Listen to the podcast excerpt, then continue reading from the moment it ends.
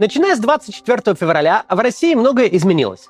Теперь нельзя просто так взять и поехать в отпуск за границу. Некоторые страны вообще перестали пускать россиян, а во многие приходится покупать билеты с пересадками и за огромные деньги. Любимые магазины закрыты, привычные интернет-сервисы недоступны, но без поездок в Европу и покупок в Икее прожить можно. Прожить в буквальном смысле слова. А вот мобилизация, указ, о которой Владимир Путин подписал, и он до сих пор действует, так вот мобилизация создает реальные риски для жизни. Нет никакой гарантии, что завтра тебя самого или твоих родных и друзей не отправят умирать на фронт в бессмысленной войны. Это нарушает базовый договор, который работал в России между властью и обществом все путинское время. Вы нами не интересуетесь, а мы вас не трогаем. Люди, которые этому договору честно следовали и политикой не интересовались, вдруг обнаружили себя в каком-то кошмарном сне, где чудовище под названием мобилизация может в любой момент их сцапать, утащить в окоп и там сожрать. Наши соотечественники с ужасом оглядываются по сторонам и пытаются сообразить, как мы вообще дошли до жизни такой – и тут есть большое искушение – начать над согражданами подтрунивать или даже хуже – стыдить. Мол, сами виноваты, политикой не интересовались, пока мы тут на протесты ходили и э, выборы организовывали. А вот вы не ходили, вот и довели своим безразличием нашу страну до того, что теперь всем управляет кровожадный э, малохольный старикан. Расхлебывайте, мол, теперь сами. Равнодушие большей части российского общества действительно позволило путинскому режиму подмять под себя всю страну. Но прошлого не воротишь, а вот на будущее повлиять можно. Поэтому вместо того, чтобы высмеивать вдруг прозревших аполитичных сограждан, лучше попытаться перетянуть их на правильную сторону. По большей части речь о людях, которые до сих пор жили по принципу «ни нашим, ни вашим». Они не смотрели телевизор и не поддерживали Путина, но и оппозиции себя не считали им действительно было по барабану. Они, может, и были подписаны на пару политических пабликов в Телеграме или во Вконтакте, но читали их со скепсисом. Мол, всей правды мы никогда не узнаем, все такое. Это, кстати, отличная мантра на случай, когда не хочется ни в чем разбираться. Так вот, теперь они, возможно, впервые в своей жизни готовы серьезно поговорить о политике. И если с согражданами не будем говорить мы, то это за нас сделает пропаганда – Перед тем, как начнем ролик, напомню, я в субботу буду в Берлине. У нас традиционный аукцион проходит по этой книжке. Можно прислать нам какое-нибудь пожертвование, желательно большое. Тот, кто пришлет самое большое пожертвование, с тем я поужинаю в Берлине и передам подписанную книгу. Детали все в описании. Да, не забудьте с менеджером связаться, если сделаете э, пожертвование.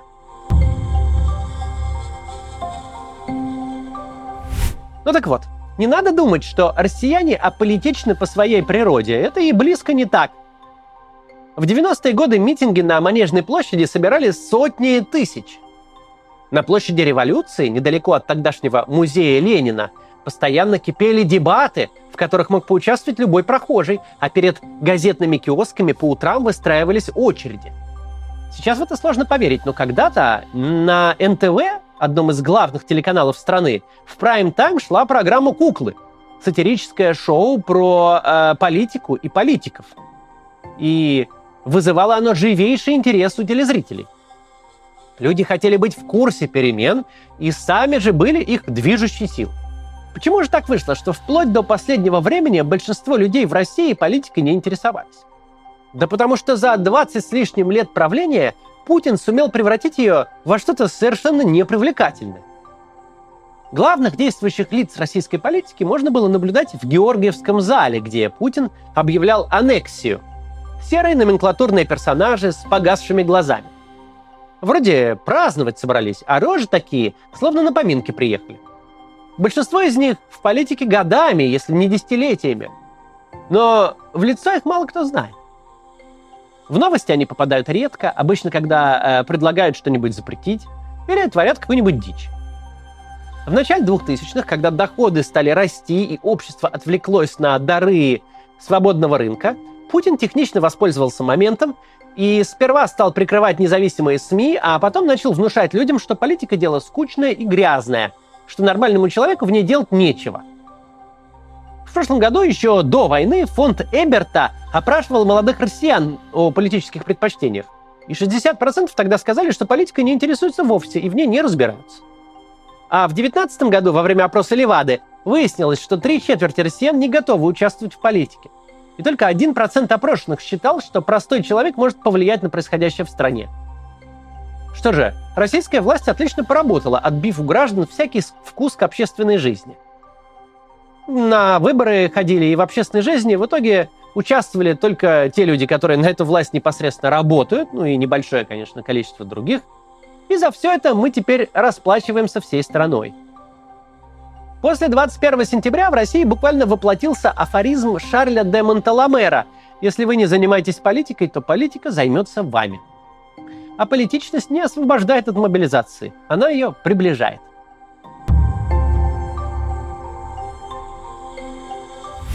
Хорошо, сейчас такое время, когда волей-неволей приходится интересоваться тем, что происходит в стране. Но зачем было лезть в политику раньше, в то время, когда и так все было неплохо? Давайте вернемся в благополучный 2011 год, когда в Москве случились э, первые большие протесты.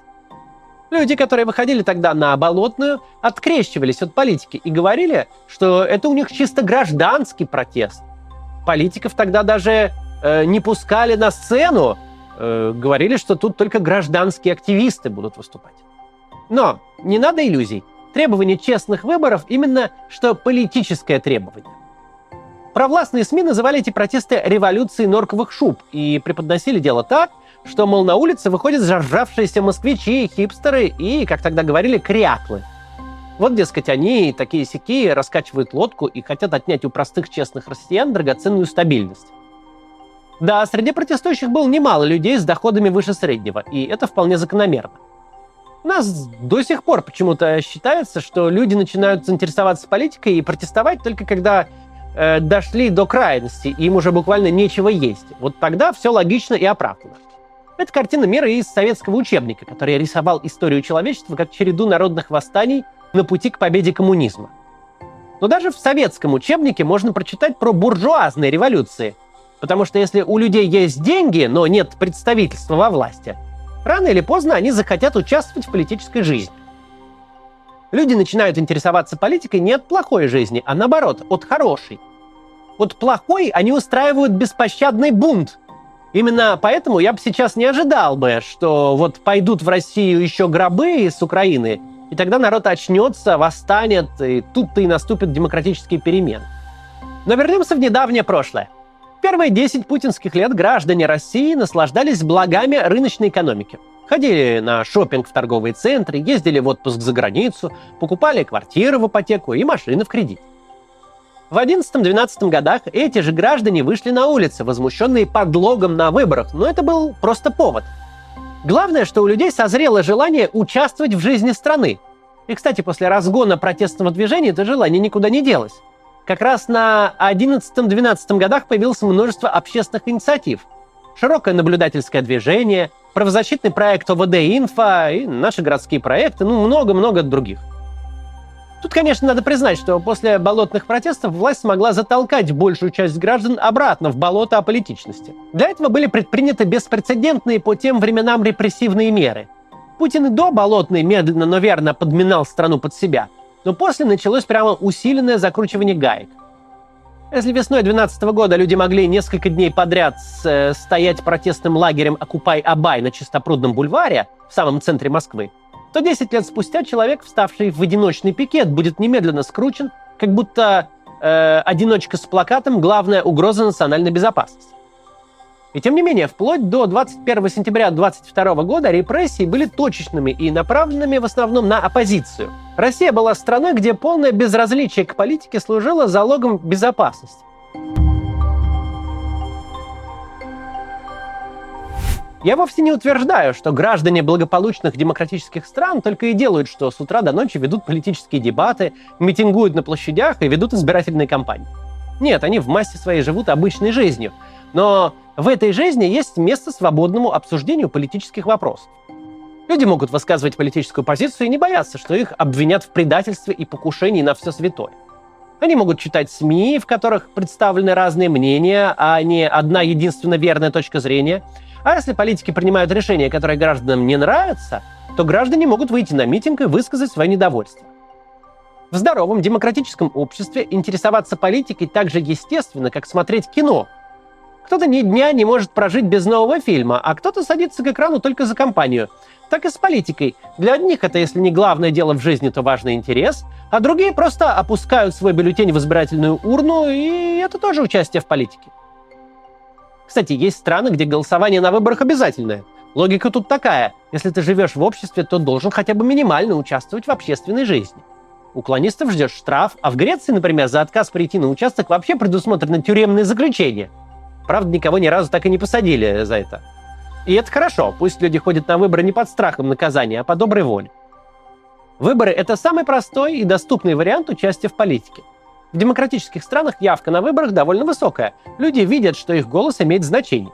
Например, на президентских выборах во Франции в прошлом году проголосовали больше 70% избирателей – Примерно столько же, 76%, пришли на минувших выборах э, в Германии на участке. Но выборы выборам рознь. В СССР явка на выборах вообще приближалась к 100%, при том, что сами выборы были безальтернативными. Ну, представьте себе, вы получаете бюллетень, а в нем только один кандидат. Кому вообще такие выборы нужны? Что за бред? Но в Советском Союзе именно так представляли себе э, участие граждан в политике. Вы будете смеяться, но даже агитаторы были – Понятное дело, агитировать на выборах с единственным кандидатом никакого смысла нет. Поэтому людей просто уговаривали проголосовать, и в день выборов следили, чтобы никто не забыл прийти на участок. Оттуда, кстати, и появился бойкот как протест. В современной России очень любят копировать СССР. Конечно, устроить выборы с одним кандидатом даже сейчас как-то неудобно им. Э, ну, хотя бы потому, что в Конституции до сих пор многопартийная система записана. Но превратить э, честное голосование в фикцию – это пожалуйста. Когда смотришь, как Госдума в едином порыве одобряет аннексию украинских земель, то возникает полное впечатление, что вся эта возня с выборами, которая еще недавно так увлекалась российская оппозиция, изначально была бессмысленной. Собственно, большинство уже давно уверились в том, что от нас ничего не зависит. Официальная явка на последних думских выборах была 52%. Это еще при больших прорисовках. Движение наблюдателей «Голос», например, считает, что вбросить могли около 12 миллионов лишних голосов, а «Медуза» в своем расследовании оценила накрутку в 17 миллионов. Получается типичный самосбывающийся прогноз. Люди перестали ходить на выборы и действительно потеряли всякое влияние на власть. Одинокие попытки как-то изменить ситуацию были благополучно подавлены с помощью вбросов, а потом еще электронного голосования. Сейчас политическое поле зачищено под ноль, Кремль получил, что хотел. Страну, где все уровни власти, от Госдумы до муниципальных советов, больше не место для дискуссий.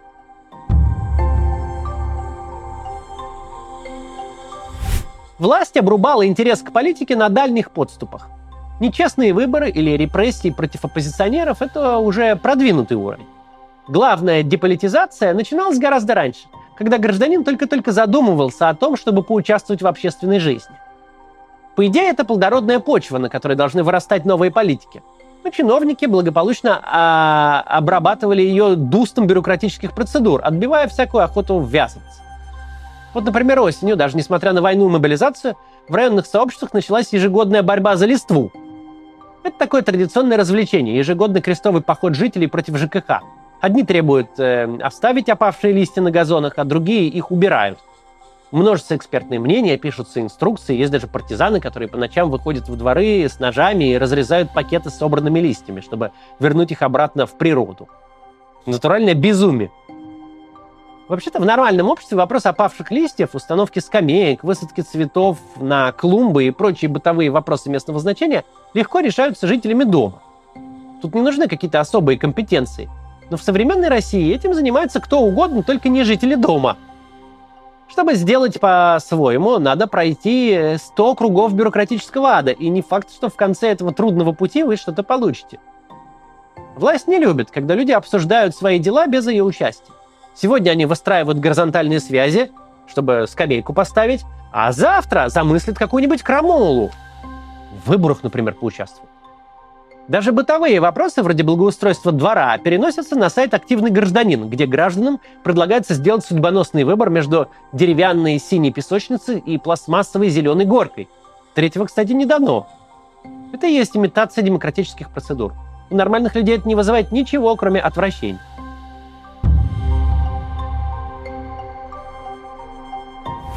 Еще недавно аполитичность казалась удачной стратегией для отдельно взятого человека. Никаких рисков, никаких разочарований. Знай себе, занимайся своим делом, плати ипотеку и не отсвечивай. Но в долгосрочной перспективе и даже в среднесрочной аполитичность – это зло. Это просто неизбежно. Долгое время аполитичность общества играла на руку Путину. Он полностью зачистил политическое поле, чтобы править вечно. Но отсутствие политической конкуренции – опасная штука. Легко увериться в собственной непогрешимости и наворотить дел, что, собственно, и произошло. Наш этот великий геополитик возомнил себя непогрешимым вершителем судеб и ввязался в войну, которую не может выиграть и не знает, как закончить. Теперь он надеется спасти себя, нарушив договор с обществом и требует крови от граждан, которые долгие годы жили в уверенности, что отсутствие интереса к политике гарантирует им беспроблемное существование.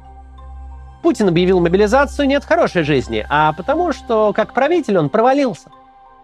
Проиграли все, и президент, и общество. Но у общества, в отличие от президента, еще есть шанс начать все заново.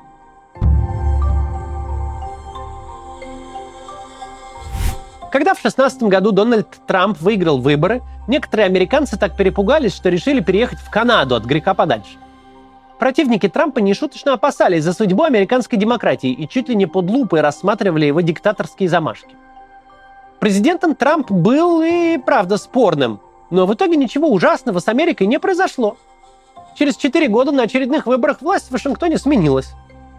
Демократия хороша не тем, что на выборах обязательно побеждает самый лучший, честный и высокоморальный кандидат.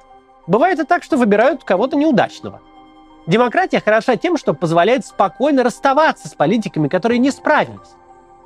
Демократия не единственный возможный вариант развития общества. В 1991 году наша страна рассталась с тоталитарным прошлым, но едва освоившись в свободном мире, незаметно скатилась обратно в авторитаризм.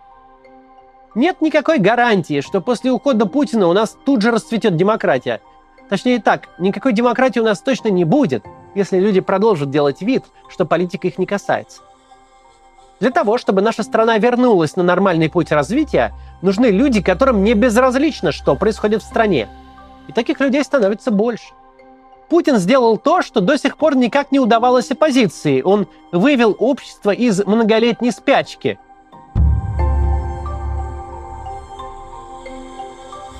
Владимир Путин превратил Россию в э, королевство кривых зеркал, где участие в политике – вызов общественным устоям, где судьбу выборов определяют не ответственные граждане, а бесправные бюджетники и боты всех видов и мастей, где люди, которые пытаются открыто обсуждать, тем ли курсом мы идем, сталкиваются с огромными рисками для себя лично.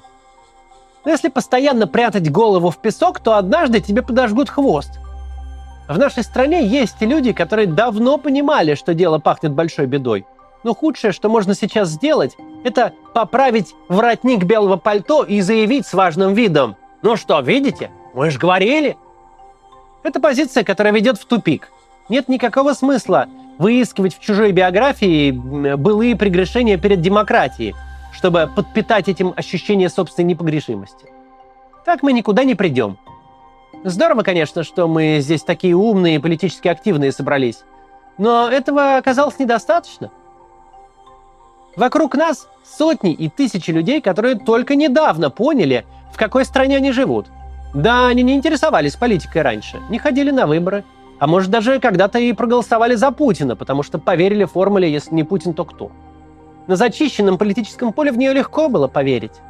Но они не совершали преступления, не разжигали ненависти, не требовали крови. Оттолкнуть сограждан – худшее, что можно сейчас сделать. Говорите с людьми, покажите наши ролики, объясните, почему демократия – лучший выбор для нашей страны. Возвращайте соотечественников в политику. Только так Россия получит шанс на нормальное будущее. Никогда еще любимая фраза Алексея Навального о том, что настала финальная битва между добром и нейтралитетом, не была так верна. Если вы смотрите этот ролик, политика, скорее всего, вам не безразлична. Тут даже не так важно, каких именно вы взглядов придерживаетесь и каким видите будущее нашей страны. Важно то, что этот интерес есть, что вам не все равно. Чем меньше аполитичности, тем больше демократии. А за нее мы еще поборемся. До завтра.